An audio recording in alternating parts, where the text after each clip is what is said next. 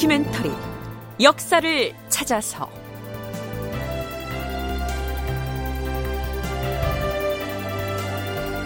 제 495편 아악정비 율관 그리고 도량형. 극본 이상락 연출 김창회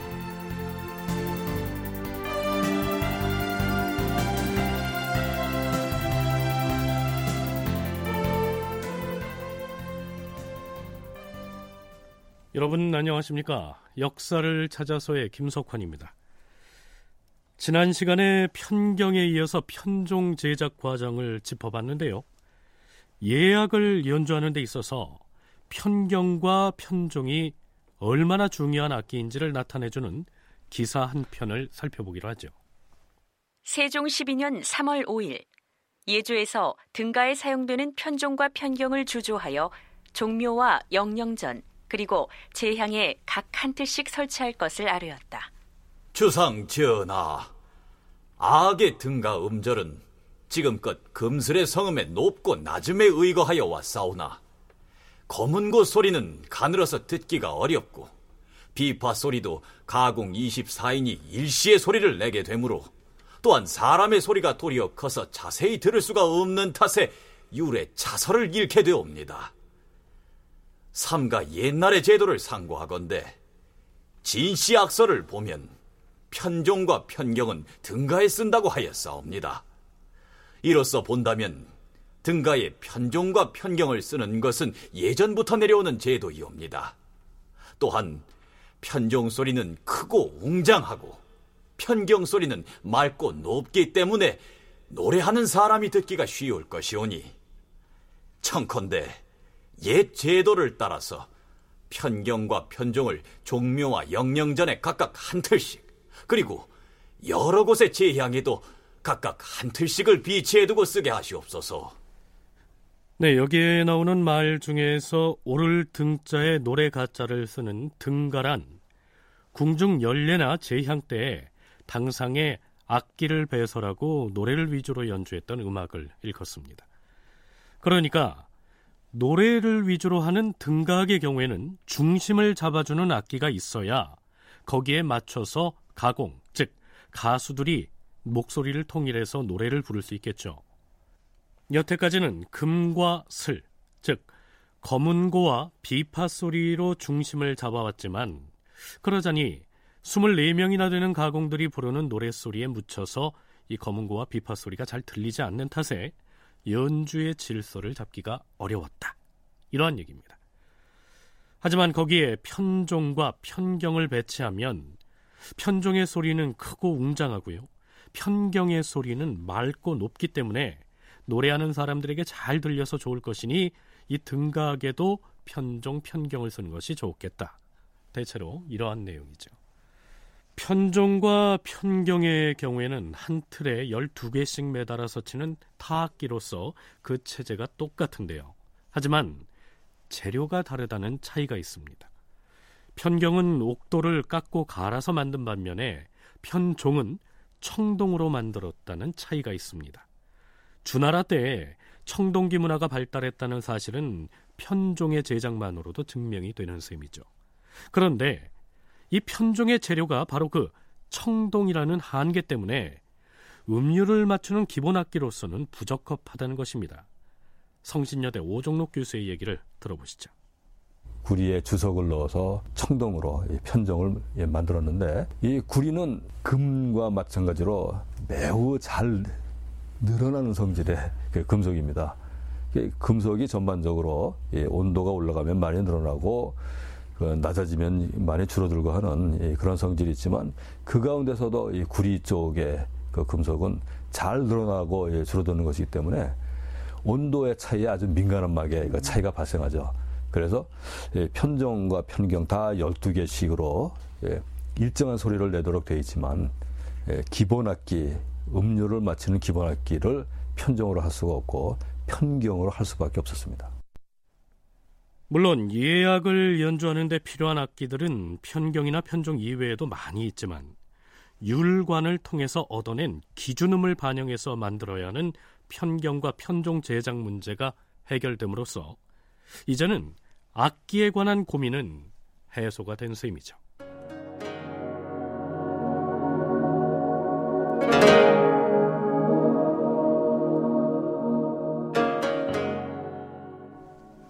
자, 이제 악기 문제가 해결이 됐으니 연주를 어떻게 할 것인지를 논의할 차례입니다.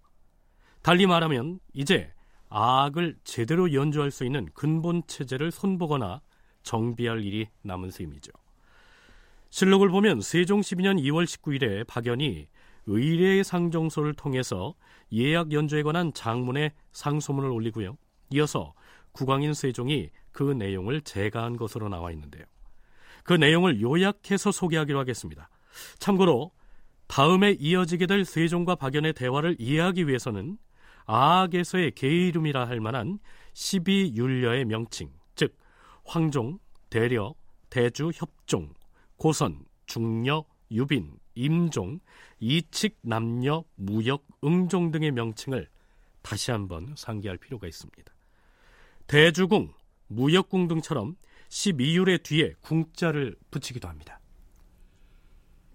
지금까지 종묘 제례에서 사용해온 음악이 음과 양을 제대로 갖추지 못하였다 하였는데 그것이 무슨 뜻이오? 전하, 지금까지 종묘에서 연주해온 음악은 당상과 당하에서 모두 무역궁만을 사용하였으니 이는 곧 양은 있었으나 음이 없었다는 것이옵니다. 하면 옛날 제도에 의거하면 당상과 당하의 음률이 모두 같아서는 아니 된다는 것이오. 그러하옵니다. 아래에서는 무역을 연주하고 위에서는 협종을 노래해야 하옵니다. 음, 협정은 12간지에서 묘에 해당하고 무역의 음은 술에 해당하기 때문에 그 두 음률을 당상 당하에서 번갈아 연주해야 음양의 합이 이루어진다. 이 얘기가 아니오. 그렇사옵니다, 전하. 음과 양을 합한 그 음악이 바로 종묘에 모신 선왕이 죽은 사람의 홀령에게 재양하는 음악이 되는 것이옵니다. 종묘 제례의 경우만 그러한 것이오. 사직의 음악은 어떠하오? 사직의 제를 올릴 때 연주하는 음악은 지금까지는 당상과 당하에서 모두 대주국만을 사용하였으니 음은 없고 양만 있는 격이었사옵니다. 옛날 제도에 의거하면 아래에서는 대주를 연주하고 위에서는 응종을 노래하여야 마땅하옵니다. 대주와 응종은 곧 인과 해의 간제에 해당하므로 역시 음양이 합일하여 선왕이 토지의 신에게 제사하는 음악이 되는 것이옵니다. 일리가 있는 말이요. 하면 석전의 음악도 음양을 갖추어야 하는 것이오. 그러하옵니다. 이제까지는 당상과 당하에서 모두 남녀국만을 사용해온 탓으로 음양의 화합이 없어서옵니다. 옛날 제도를 살펴보면 아래에서는 고선을 연주하고 또 위에서는 남녀를 노래하였사옵니다. 고선과 남녀는 곧 그 간지가 진과 유에 해당하므로 음과 양이 합한 것으로서 성현에게 제사 지내던 음악이 되는 것이옵니다. 종묘의 음악, 또 사직에서 제사 지낼 때 그 음악, 또 산천의 여러 신에게 제사 지낼 때의 음악, 또 풍운대우단이라고 해서 그 바람신, 구름신, 그 다음에 우레신, 또 비신, 이 신들을 이제 제사 지내는 단이 있는데요. 그 단에서 제사 지낼 때에는 뭐 어떠한 음악을 어떻게 하고 처음 시작할 때 그 음률은 어떻고 하는 등등의 아주 구체적인 내용들을 자세하게 하나하나 지적하면서 이게 유교의 그 원리 원칙에 맞지 않는다 하는 내용을 먼저 지적을 하고 있고요. 자, 그렇다면 그 이전까지 제례에 연주해온 음악들이 어째서 유교 원리에 맞지 않았다는 것인지 좀 더 구체적으로 알아보기로 할까요? 우선은 당상악, 당학이란 말이 나옵니다. 대궐에서 조의를 행할 때 당상에 올라가서 교의에 앉을 수 있는 관원을 당상관이라고 하고요. 단 아래쪽에 자리한 하급 관원을 당하관이라고 칭한다는 얘기는 들어보셨죠? 그렇다면 음악에도 당상과 당하의 구별이 있었다는 얘기인데요. 숙명여대 송혜진 교수의 얘기를 들어보시죠. 고대 사회에서 음악은 하늘과 땅과 사람의 관계를 표현하는 것이라고 생각해서 연주를 할 때 그것을 어, 구현합니다. 그래서 그 악대를 두 개를 갖추게 되는데 하나는 궁정 뜰이나 혹은 그 궁궐 건축에서 계단을 기준으로 전상, 전정 또는 당상, 당하 이렇게 말할 수 있는데 각각 위와 아래 악대를 배치합니다. 그것은 각기 음과 양을 상징하는 것이고요. 음과 양이 서로 어, 어울려서 조화를 이루는 것을 중요하다고 여겨서 음양 합성의 원칙을 적용합니다. 그러니까 종묘든 사직이든 한 군데의 제사를 지낼 때에도 당상과 당하에 각각 한 팀씩 두 개의 악대가 배치돼서 음악을 연주하는 것이 유교 원리에 부합한다는 얘기입니다. 지금의 종묘 제례악을 연주할 때에도 단 위와 단 아래쪽에 각각 별도의 악대가 배치돼서 연주하는 모습을 볼 수가 있습니다. 당상 혹은 전상에 하나의 악대가 배치되고 당하 혹은 전하에 또 하나의 악대가 배치되는데 당상은 하늘을 상징하고 당하는 땅을 상징한다. 당상에 배치되는 악대를 등가라 하고 당하에 배치되는 악대를 헌가라 한다. 등가가 연주하는 음악을 등가악 혹은 당상악이라 하고 헌가가 연주하는 음악을 헌가악 또는 당하악이라 한다. 당상은 양의 위치이기 때문에 음의 음악을 연주하고 당하는 음의 위치이기 때문에 양의 음악을 연주함으로써 음의 소리와 양의 소리가 합성하게 한다.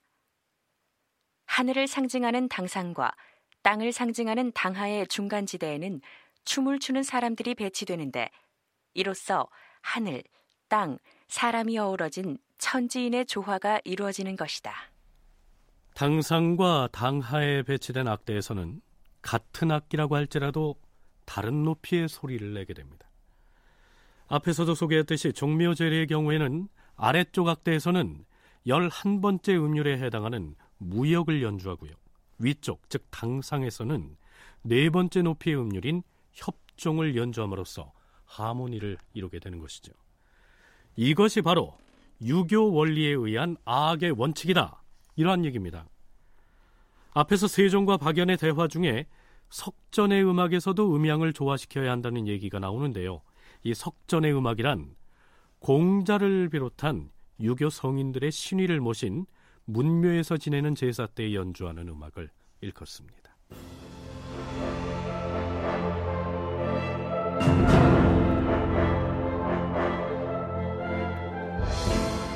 종묘와 사직 그리고 석전 말고도 예약을 연주해야 할 제례는 많았습니다. 선농과 선잠의 제사 지내는 음악 역시 지금까지는 당상 당하에서 한 가지만 연주해 온 것이요. 그러하옵니다, 전하. 선농제와 선잠제 모두 당상 당하에서 모두 대주곡만을 사용했사오나 이는 전혀 근거가 없는 것이었사옵니다. 이제 옛 제도를 써서 아래에서는 고선을 연주하고 위에서는 남녀를 노래하여 석전의 악과 같이 해야 하옵니다. 이는 곧 12간지 중 진과 유가 합하는 것이 되옵니다. 이렇게 하여야 옛사람이 성현에게 제사를 지내던 음악이 되는 것이옵니다. 또한 풍운 레우단의 제사 지내는 음악은 지금까지는 모두 대려곡만을 사용했사온데 이는 양이 없이 음뿐이어 싸운즉 천신에게 제사하면서 음의 율만을 사용한 것이 되오니 마땅치 않사옵니다. 이제 옛 제도에 의거하여 아래에서는 황종을 연주하고 위에서는 대려를 노래하여 원단의 음악과 같이 해야 할 것이옵니다. 선농제는 농사를 처음 가르쳤다는 신농 씨와 후직 씨에게 서울 동대문 밖에 있는 동교 선농단에서 임금이 친히 제사 지내던 의식을 말하고요. 선잠제는 양잠을 장려하기 위해서 해마다 음력 4월에 지내던 제사를 일컫습니다. 무슨 제사가 이리 많으냐? 뭐 이렇게 얘기하실지 모르겠는데요. 사실은 지내야 할 제사가 이뿐이 아니었습니다. 크게 제사 지내는 것이 정월 초하루, 뭐 동지, 그리고 봄, 여름, 가을, 겨울에 사시, 사시에 한 번씩에 네 번, 뭐 등등이 있고요. 거기에 버금가게 제사 지내는 것으로 예, 속절이라고 해서 주연 명절. 예, 원래는 뭐 설날도 들어가고 합니다만은 이제 그걸 빼더라도 3월 삼진날 또 5월의 단오, 한식 그리고 칠석, 추석 뭐 등등 해서 1년에 여러 번 있는 데다가 그 수준에 맞추어서 한 달에 두 번씩 또 꼬박꼬박 제사를 지내게 돼 있어요. 그게 삭과 망입니다. 그러면은 금방 이제 계산한 거, 헤아린 것만 그 따져도 30번이 넘는 거죠. 게다가 왕이나 왕비들이 사망한 날에 지내는 기제사 등을 지낼 때에도 음악이 빠지지 않았을 테니까요. 자, 이처럼 자주 돌아오는 제사에 사용하자면 악기를 이리저리 옮겨 다닐 엄두를 내지 못했겠지요. 이런 탓에 편경을 500개가 넘게 만들어야 했던 것입니다. 세종 12년 2월 19일에 박연이 올린 상소문에는 예약 연주에 대한 옛 제도뿐만이 아니라 각각의 악기에 대한 문제, 음악을 연주하는 악공에 대한 문제 등 예약에 관한 온갖 내용들을 망라하고 있습니다. 한마디로 이 장문의 상소문이 음악에 대한 종합 보고서인 셈이죠. 이 얘기라거나 주례라거나 하는 그런 그 주나라 때의 제도를 예, 담고 있다고 하는 여러 문헌 그리고 그 문헌에 대해서 예, 중요한 권위 있는 사람들이 예, 달아놓은 주석들 이런 것들을 근거로 해서 유교의 원리 원칙에 맞게 갖추려면은 음악을 이러이러하게 해야 한다 하는 내용을 또 구체적으로 하나하나 설명을 하고 있습니다. 예, 그 밖에 악공에 대한 그 대우 얘기나 뭐 등등 여러 가지 것들도 또 예, 뒤에 딸려 있긴 합니다만은 중심적인 내용은 예, 그런 것들인데 예, 이것을 한마디로 줄이면은 이제 조선의 악을 유교의 문물제도에 맞추어 갖추어서 여러 가지 국가와 왕실의 의식에 연주하려면 이렇게 해야 한다 하는 것입니다. 박연의 상소문 중에서 악기의 사례를 하나만 들자면요. 악기 중에서 진흙을 구워서 만든 화로 모양 비슷하게 생긴 다악기가 있는데요. 이를 질장구라고 읽었습니다. 그 질장구에 대한 상소 내용을 소개하도록 하죠.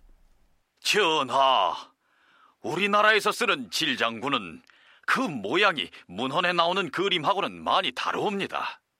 또한 두드려도 소리가 잘 나지 아니하고 다만 헌가 중에서 구색만 갖추고 있을 뿐이옵니다.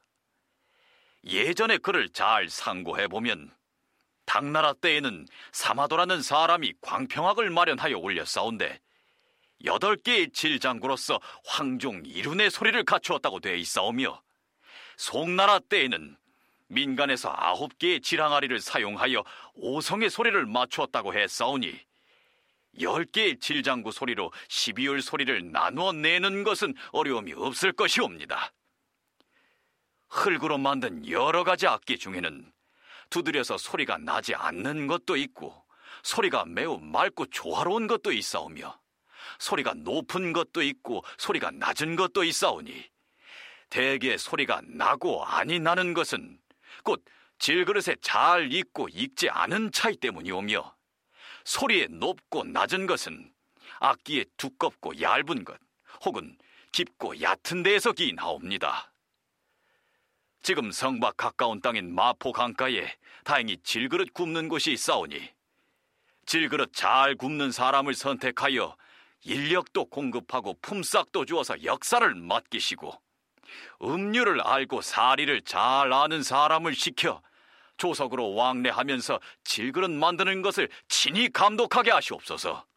또한 악기가 만들어진 후에는 여러 악공이 각기 음률이 다른 악기를 서로 쳐서 열 개의 질장구 소리가 저절로 한 음악을 이루도록 맞춰 보아야 할 것이온즉 신이 이를 직접 시험하기를 원하옵니다. 네, 한마디로 박연은 음악에 관한 한 거의 모든 분야에 통달했을 뿐만 아니라 끊임없이 자신의 의견을 열정적으로 임금인 세종에게 제시하는데요. 철저리만치 주례나 악서 등 옛 중국의 문헌들을 그 전거로 삼고 있습니다.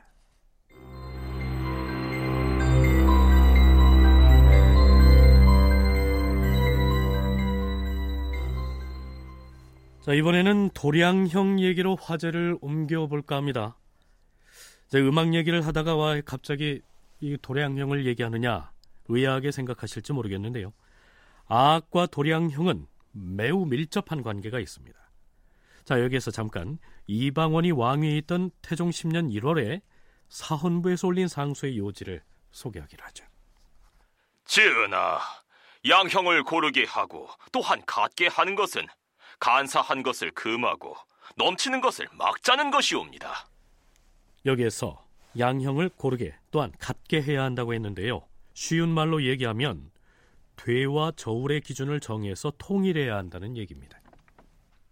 지금 서울에서 곡식의 양을 가늠하는 되와 말은 규칙적으로 검사를 하고 또한 감독을 하는 데 반하여 저울은 그렇게 하지 못하고 있사오니 이것은 진실로 잘못된 일이옵니다.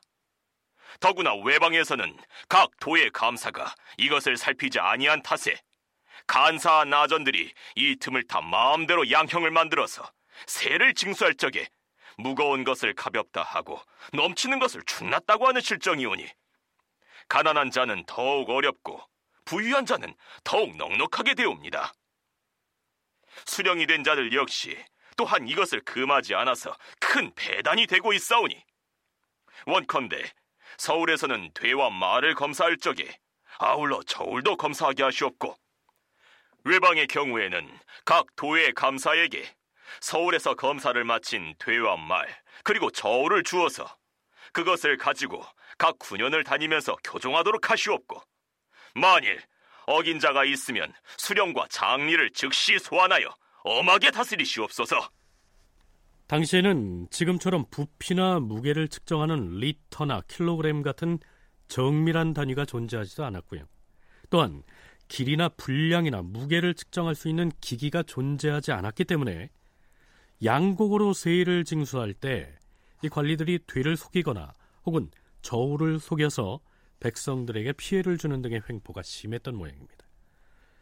여기에서는 부피를 측정하는 양과 무게를 측정하는 저울, 즉 형에 관한 문제만 제기가 됐는데요. 또 하나가 있죠. 길이를 재는 자, 즉 우리가 척도라고 할 때 그 도를 더해서 도량형이 되는 것입니다. 이 도량형 중에서 무게를 재는 저울은 그 형태가 아주 다양했는데요. 오종록 교수의 설명을 들어보시죠. 양쪽에 똑같은 무게를 올려놓아서 균형을 잡도록 하는 방식의 저울을 대체로 이제 형이라고 부르고 예, 칭이라고 하는 말도 아울러 사용합니다. 그 천칭이라고 하는 것이 있죠.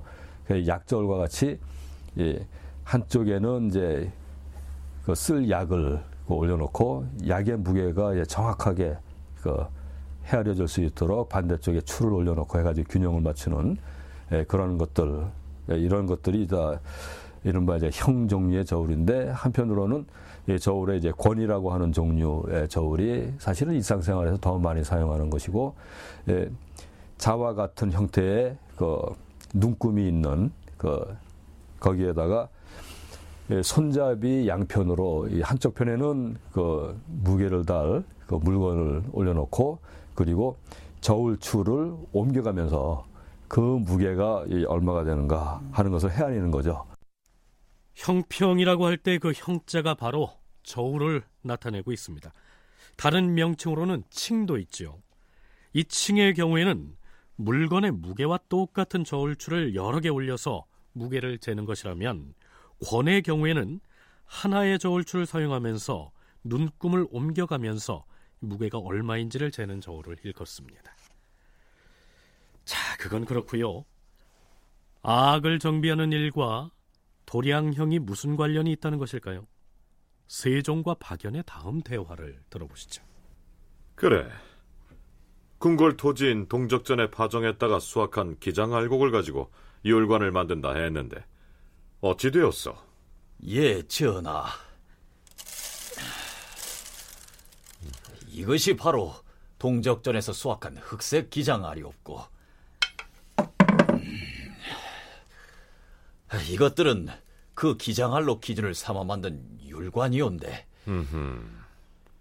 그렇다면 중국에서 가져온 편경과 음을 맞춰봤던 것이요. 신이 이 율관들 중에서 가장 낮은 황종음을 불어보이게 싸웁니다.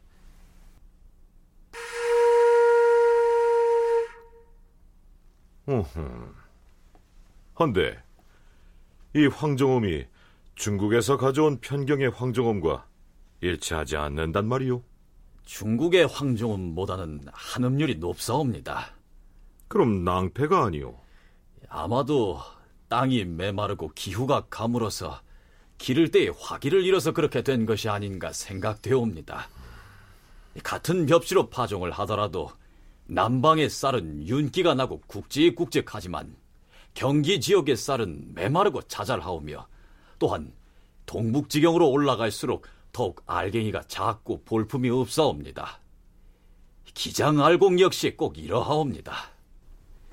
신이 생각하기는 남방의 여러 고을에서 기른 기장들을 두루 가져와서 세 등급으로 나눈 다음 각각 따로따로 율관을 만드는 것이 좋을 것이옵니다. 그 중에 중국의 음과 서로 부합하는 것이 있으면 이 기회에 도량형도 함께 살필 수가 있을 것이옵니다. 여기에서 도량형 얘기가 나옵니다. 기장알을 사용해서 12개 율관을 제작했을 때 그 율관 중에서 서양식 계 이름으로 말하자면 가장 낮은 음, 즉 도에 해당하는 음이 황종음이라고 했지요. 그런데 그 황종 율관의 길이를 기준으로 만든 자를 일컬어서 황종척이라고 합니다. 척도 중에 어, 황종척이라고 하는 게 있습니다. 그 황종은 12율려의 첫 번째 음입니다. 보통 12율려라 하면 황종, 대려, 이치 뭐 이렇게 쭉 어, 얘기하는 것인데요. 첫 번째 음인데 그것이 음의 기본입니다. 그리고 때로는 그 기본음이 어, 군주를 상징합니다. 굉장히 중요한 의미입니다. 그래서 어, 역대로 새로운 황제가 나오면 척도를 바꾸는데 황종척의 길이가 매 시기마다 다르게 되는 겁니다. 예, 도량형이라고 하는 것은 이 각각 도는 이 척도 그러니까 길이를 재는 자를 말합니다. 그리고 양은 뭐 이제 다들 아시겠지만 양기라고도 하면서 그 양 부피를 재는 예, 그런 도구 예, 되라거나 마이라거나 홉이라거나 하는 뭐 요새는 뭐 되말 홉 거의 사용하지 않는 시대가 돼버렸습니다만은 여하튼 그런 이제 부피를 재는 그런 양기를 예, 지칭하는 것이 양이고요. 그리고 형은 예, 저울입니다. 본래 율관을 만들어서 음률을 정하고요. 그렇게 해서 얻은 음률과 자, 되, 저울, 즉 도량형을 일치시키는 것은 천자의 일이기 때문에 이 시기 조선과 같은 제후국에서는 마음대로 만들 수가 없었습니다. 그런데 세종과 박연은 주나라 때 아악에 쓰이는 황종율관을 본따서 도량형을 만들고자 했죠. 설사 그렇게 만들어진 도량형이 명나라에서 사용하는 도량형과 다르더라도 명나라 황제가 문제 삼을 이유가 없었겠죠.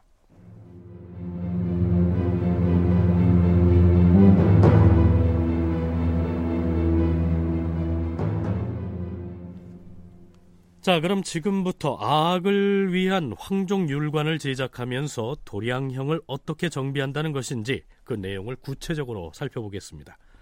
우선 자와 되와 저울 중에서 길이를 측정하는 척을 구하면 그것을 기준으로 해서 부피와 무게를 계량하는 기기를 제작할 수가 있기 때문에 길이를 재는 자를 만드는 과정부터 살펴보죠.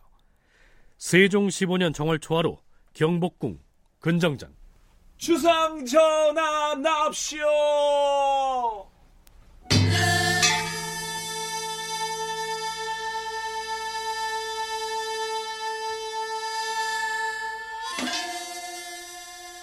세종이 새해를 맞아 근정전에서 신하들에게 회례연을 베풀었는데요.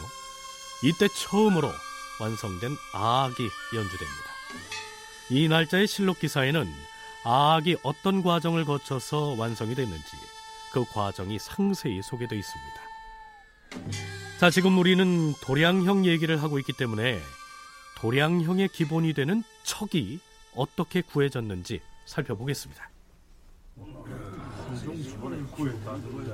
전하, 신등이 악학별자 박연을 도와 황종척을 구했으므로 그것이 옛 중국의 주척과 어떻게 부합하는지 전하께 아뢰기를 원하옵니다. 오, 그래요. 경들이 척을 구했다 하면 양과 형도 정하게 된 것이요. 예, 전하. 이제부턴 길이를 재는 자는 물론이고 대와 저울도 갖출 수 있게 됐사옵니다. 어디 대신들 앞에서 설명을 해 보세요. 예, 주상 전하. 우리나라에선 본래 악의 음에 맞는 악기가 없었기 때문에 여러 곳의 기장화를 가지고 시험을 해보던 중 마침 박연이 해주에서 나는 좋은 기장알곡을 얻을 수 있었사옵니다. 아니, 그것은 기장이 아니지 않소? 예, 이것은 기장알곡은 아니옵니다. 기장의 나달들은 크기가 서로 다르기도 하여 차이가 나기 때문에 그 중에서 표준이 될 만한 알곡들을 골라서 그 모양 그대로 밀랍으로 알곡 모형을 본떠 만들어 싸웁니다. 오, 밀랍으로 기장의 나달들을 만들었다 하였소? 그러하옵니다, 전하. 그 모형 기장 알곡을 어찌하였단 말이요? 기장 한 알의 길이를 1푼으로 삼고 10개의 기장알을 쭉 이어놓아서 그 길이를 1촌으로 삼아 싸우며 9촌을 황종의 길이로 삼았으니 곧 90분이 되옵니다. 그런 다음 문헌에 있는 대로 그 원경이 3푼 4리 6호가 되는 대나무관을 잘라서 12율관 중에서 가장 낮은 음을 내는 황종율관을 만들어 싸웁니다. 악공은 율관을 불어보아라.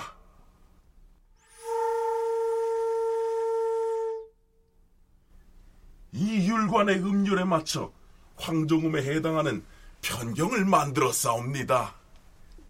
자, 이렇게 해서 이 황종 율관을 기준으로 해서 그 길이가 각기 다른 12개의 율관을 제작했고요. 그 율관의 음높이에 맞는 편경을 제작한 것이죠. 자, 이것은 어디까지나 12율려의 소리를 얻기 위한 과정이고요. 문제는 그 율관을 이용해서 길이를 재는 자, 즉 황종척을 어떻게 얻었느냐 하는 것입니다. 황종음을 내는 율관의 길이에다가 일촌을 더하면 곧 황종척이 되는 것입니다. 그 길이를 나타내는 자가 여러 종류가 있어서 그 무슨 황종척도 있고 강수량을 재는 척도도 있고 옷감을 재는 척도도 있고 그런데 그 중에 황종척의 황종이 음과 관련이 있습니다.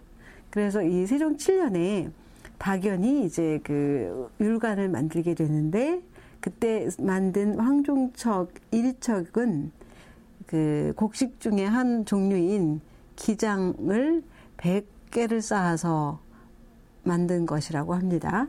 그래서 그 기장 하나의 길이를 1분으로 하고 10개를 쌓아서 1촌으로 하고 그리고 그 9촌이 나온 것을 황종의 길이로 삼았다는 것이 황종척입니다.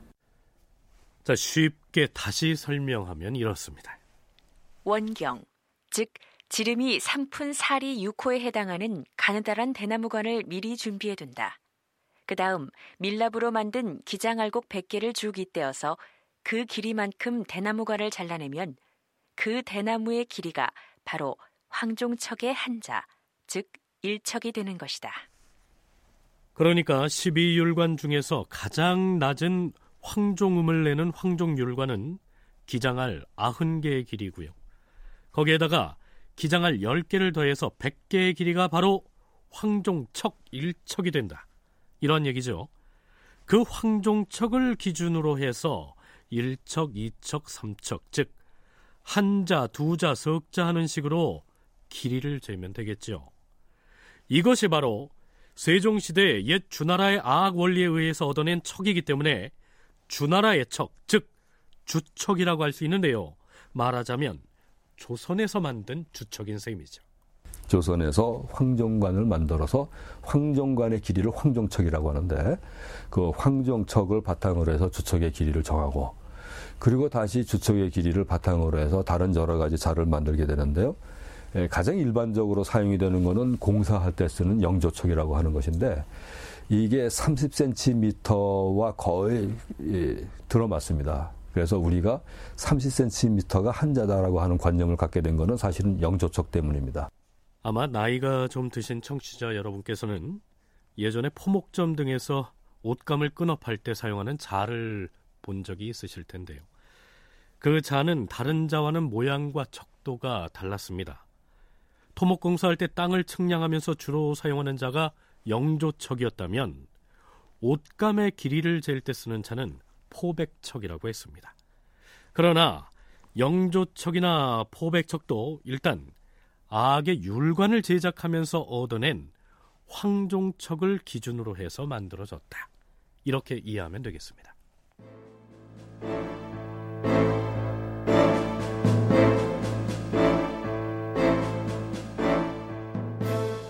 이렇게 해서 길이를 재는 자, 즉 황종척이 만들어졌는데요. 그렇다면 부피나 무게를 측정하는 되나 저울은 어떻게 만들었을까요? 길이를 재는 척은 그렇게 만들어냈다고 하더라도 되나 말과 같이 곡식의 분량을 측정하는 양은 어떻게 되는 것입니까? 그것도 악의 황종률관을 이용해서 정할 수 있는 것입니까? 그렇습니다. 악학별자 박연이 시험한 바에 따르면 자, 여길 보시오. 여기 기장할 아흔 개의 길이에 해당하는 황종물 내는 율관이 있습니다. 이 율관에다 밀랍으로 만든 그 기장알곡을 부어서 채워보겠습니다. 자, 자, 이 황종관에 밀랍으로 만든 기장알을 가득 채웠습니다. 보시다시피 12율관에 가장 낮은 음을 내는 황종관에 기장알이 가득 차 있는데 이것을 쏟으면 기장알이 모두 몇 개나 될 것 같습니까? 그걸 어찌 알겠습니까? 자, 사람을 시켜서 헤아려 보면 확인이 되겠지만 황종률관에 채워놓을 수 있는 기장알은 모두 1200개가 됩니다. 이 기장알들이 1200개로 맞아떨어져야 앞에서 이야기한 악의 율관도 제대로 만들어진 것이며 황종척도 옳게 만들어진 것입니다. 그것이 정말입니까? 더도 덜도 아니고 1200개가 확실하다는 것입니까? 그렇습니다. 그래서 어떻다는 것입니까? 이 기장알 1200개를 다른 용기에 담아보겠습니다. 음. 이 1200개의 기장알곡이 차지하는 공간만큼의 부피가 바로 1약이 됩니다. 그리고 그것의 두 배인 2약을 1홉으로 정합니다. 열홉이 되면 한 대가 되고 열 대가 모이면 한 말, 열 마리 모이면 한 섬이 되는 것이지요. 자, 이렇게 해서 길이를 재는 도와 부피를 측정하는 양이 정해졌습니다. 그렇다면 무게를 측정하는 저울, 즉 형은 어떻게 만들까요? 그 원리는 이와 같습니다. 기장을 1200개가 들어갔던 이 황종률관에다 물을 가득 채운 다음에 그 물의 질량을 88로 나눈다. 88개로 나눈 그 단위 질량이 1푼이 되고 1푼을 열등분한 것이 바로 1리가 된다. 따라서 10리가 1푼이며 10푼은 1전, 10전은 1량, 그리고 16량이 모여서 한 근이 된다. 이 단위를 기준 삼아서 저울을 만들면 되는 것이다. 이렇게 해서 황종척에 의한 도량형이 모두 완성이 됩니다. 도량형을 바르게 하는 것은 대단히 중요한 일이었습니다. 세종 역시 즉위한 이후로 도량형에 무척 신경을 썼는데요. 그 중에서도 저울에 대한 이해가 부족해서 백성들이 피해를 당하지 않을까 걱정해서 끊임없이 관심을 나타내죠. 세종 4년 6월 20일 관청이나 사가에서 사용하는 저울이 정확하지 아니하므로 임금이 공조 참판 2천에게 명하여 저울을 개조하게 하였다. 이날에 이르러 1500개의 저울을 새로 만들게 하여 중위에 반포하고 추가로 더 만들어서 백성들로 하여금 자유로이 사들이게 하였다. 세종 13년 4월 7일 공조에서 아래였다. 전하, 저울과 말과 되를 각 고을의 장관들에게 바르게 교정하도록 나누어 주었사오나 옷감을 재는 포백척의 제도는 일찍이 바르게 교정하지 아니했기 때문에 경우의 척도가 한결같이 못하여 서로 길기도 하고 짧기도 하오니 정컨대 각 고을로 하여금 대나무 죽척을 만들어서 서울로 올려 보내게 한당그 표준 척도에 준하여 교정을 하여 환송하게 하시옵소서. 임금이 공조에서 아랜대로 시행하도록 명을 내렸다. 도량형에 대한 기준을 정하려면 우선 길이를 재는 척도를 명확히 해야 하는데요. 유교 윤리에 바탕한 여러 가지 제도들이 그러하듯 도량형 역시 옛 주나라의 것을 이상으로 여겼기 때문에 주척을 재현해서 사용하려고 여러 방면으로 노력을 해왔던 것입니다. 저울, 또 되나 말, 호흡, 그리고 자 이런 것들 가운데서 다시 기준이 되는 것은 자입니다. 그래서 이 자를 먼저 만들고 예, 그 다음에 그 정사각형 형태의 호비나 대나 말을 만들고 그리고 이제 추를 만드는 그런 과정으로 진행이 되는데 이 자의 예, 관념 내지는 이념 정신적인 그 기준척은 주척이었습니다.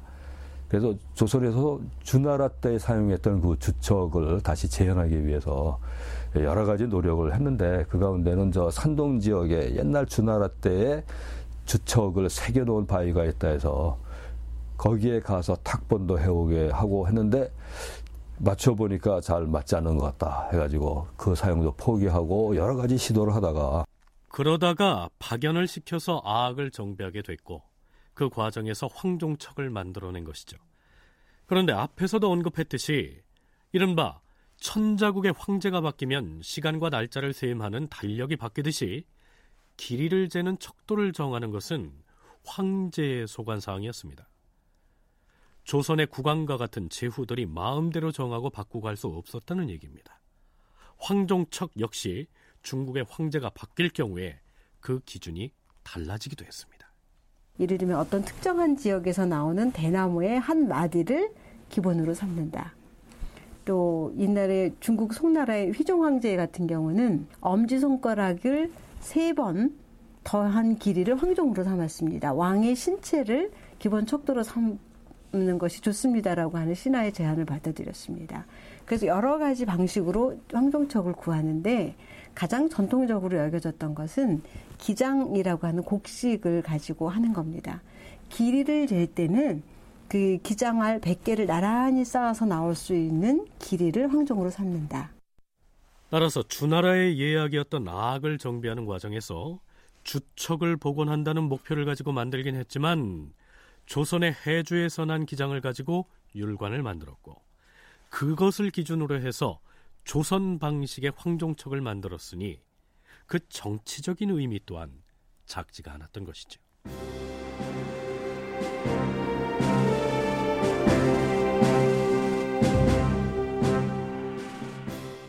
우리는 지금 세종 제위기에서 이루어진 조선의 음악 정책에 대해서 탐색하고 있는데요. 그 개요를 정리하자면 이렇습니다. 세종이 29살 되던 때가 세종 7년인데요. 이때 박연이 상소를 하게 돼서 국가음악 정비를 시도하게 됩니다. 그리고 세종 10년에 아악기 제작에 심혈을 기울이게 되고 세종 12년에는 아악의 기본 이론이 되는 율려신서라고 하는 책이 중국으로부터 왔는데 그 책을 국왕이 직접 연구하게 하면서 그 음악 이론의 틀을 완성하게 되고 그것을 근거해서 세종 12년에 아악보를 제정하게 됩니다. 그리고 세종 15년에 드디어 그 회례연에서 정비된 아악을 연주하게 됩니다. 이것이 일단락 되는 아악 정비기고요. 송혜진 교수가 설명한 내용 중에서 이제 우리는 악보, 즉 악의 곡들을 정리한 악보 정리 작업을 살펴보려고 합니다. 세종 12년 윤 12월 1일 주상 전하, 신 지편전 부제약 정인지이옵니다. 들라.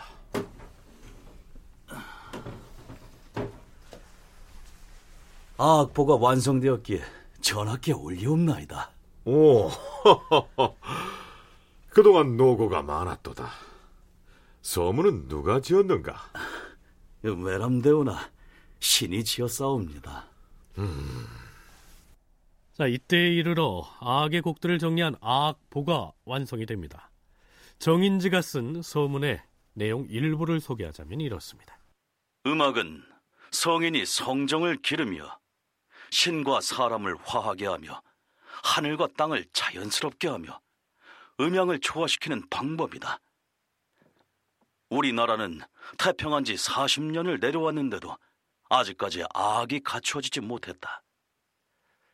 생각하건대 우리 주상 전학기없어 특별히 생각을 기울이셔 선덕 경술련 가을 경연에서 제시의 윤려 신설을 공부하시면서 그 법도가 매우 정밀하며 높고 낮은 것이 질서가 있음에 감탄하시와 음률을 제정하실 생각을 가지셨도다. 다만 황종을 급작게 구하기가 어려웠으므로 그 문제를 중대하게 여기고 계셨다. 마침내 신등에게 명하시와 옛 음악을 수정하게 하였던 것이다. 그러나 봉상시에 보존된 악기라야 고려 예종 때 송나라 휘종이 준 편종과 공민왕 때 중국 황제가 준 편종 및 편경 수십 개 그리고 우리 조선 왕조에 이르러 명나라의 태종 문왕제가 보내준 편종과 편경 수십 개가 고작이었다. 이제 음율에 맞춰서 편종을 주저하고 남양에서 좋은 돌을 얻어 편경을 만들어서 정인지가 쓴 서문에서는 악 정비 작업이 진행돼서 악보가 완성되기까지의 과정을 시간 순으로 기술하고 있는데요. 조선 왕조실록의 세종실록에는 이때 정리한 악보가 따로 올라 있습니다. 이 세종실록 악보에 악보가 권 136, 권 137에 실려 있습니다. 이 내용에는 이제 그 정인지가 썼다고 하는 아악부 서문을 비롯해서 아악을 구성하고 있는 음악 이론이 제시가 되어 있습니다. 그래서 아악은 12율이며 그 12율이 칠성과 만났을 때의 어, 구성 또는 그래서 어, 완성되는 60조에 관계된 것 이런 이론이에요. 순수 이론이에요. 지금 수학자들이 풀어도 흥미롭게 접근할 수 있는 수 이론으로 어, 율려 이론을 설명한 것입니다. 자, 이 악보의 내용에 대해서는 나중에 구체적으로 살펴보겠는데요. 송혜진 교수는 세종이 처음 악에 관심을 갖기 시작한 때로부터 정인지 등에 의해서 악보가 완성되기까지의 과정을 살펴보면 음악에 대한 세종의 이해가 얼마나 천재적인가 하는 것을 알 수 있다고 얘기합니다. 세종이 얼마나 그 똑똑한 분인가 하는 거는 여러 군데서 이제 얘기가 되는데 그 음악에서도 역시 대단한 면을 보여줘요. 어, 우리나라에 이제 그 음악 이론서가 하나 들어오게 되는데 그 책 이름이 율려 신서라고 하는 책입니다. 율려에 관한 새로운 어, 책.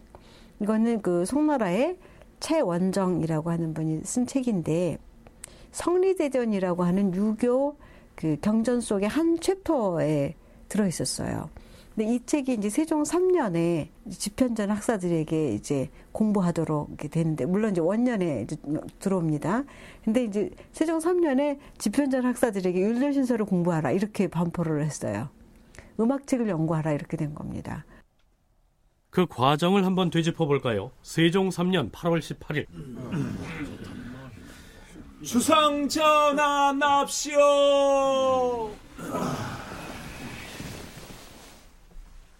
음, 좌정들 하세요.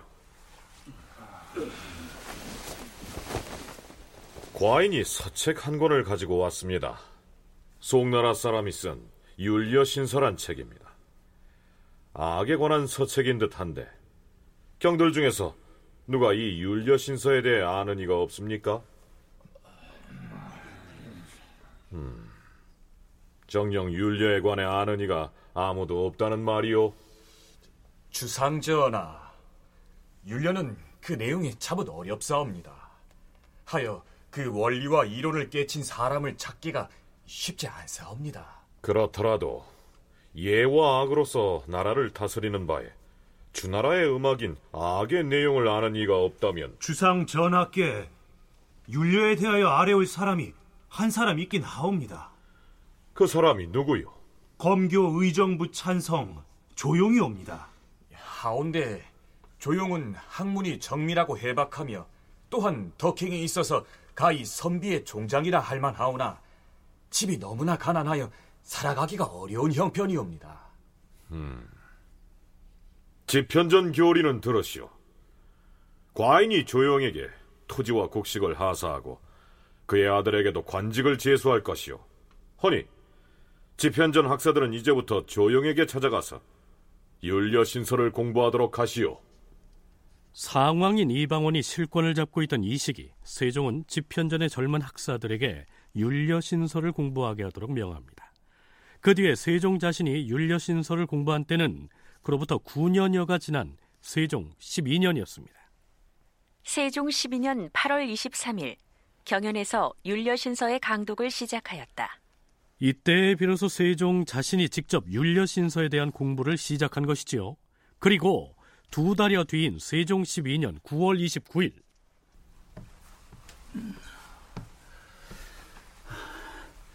신지편전 보제학 정인재 이호입니다. 부르셨사옵니까?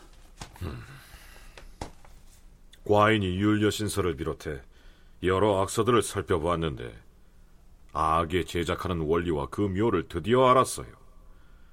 경은 지편전으로 돌아가서 복내 정양과 함께 옛 주나라의 제도를 상고해 주척을 바로잡고 악의 악보를 짓도록 하시오. 예, 전하. 율려신서를 공부한 지 불과 두 달여 만에 스스로 악의 제작 원리와 묘를 이미 터득하고요. 악의 악보를 짓도록 명한 것입니다. 뿐만 아니라 그의 12월 7일에는 경연에 나가서 이렇게 얘기합니다. 과인이 박연에게 명하여 조회 때 연주할 음악을 바로 잡으려고 하는데 잘못된 음악을 바르게 한다는 것은 매우 어려운 일입니다. 과인이 여러 악서들을 살펴보건대 이 율려신서라는 악서 역시 악의 형식만 갖춰놨을 뿐입니다. 과인이 판단하기에 우리나라의 음악이 비록 다 잘 됐다고 할 수는 없으나 그렇다고 반드시 중국에 부끄러워할 것은 없습니다. 지금 명나라에서 사용하는 중국의 음악인들 어찌 바르게 돼 있다고 할 수 있겠습니까? 자, 그 짧은 기간 동안에 세종은 이미 악에 대한 이해 수준을 넘어서 당시 조선과 중국의 음악 수준까지 파악을 하고 있었던 것입니다. 우리가 율관 제작과 황종척을 구하는 과정을 통해서 실감했듯이 악을 이해하고 제작한다는 것이 대단히 어려운 수학적 이론으로 이루어져 있는데 세종은 그에 대한 파악을 마치고 신하들에게 악보를 지어 바치도록 명한 것이죠. 다큐멘터리 역사를 찾아서 다음 주 이 시간에 계속하겠습니다.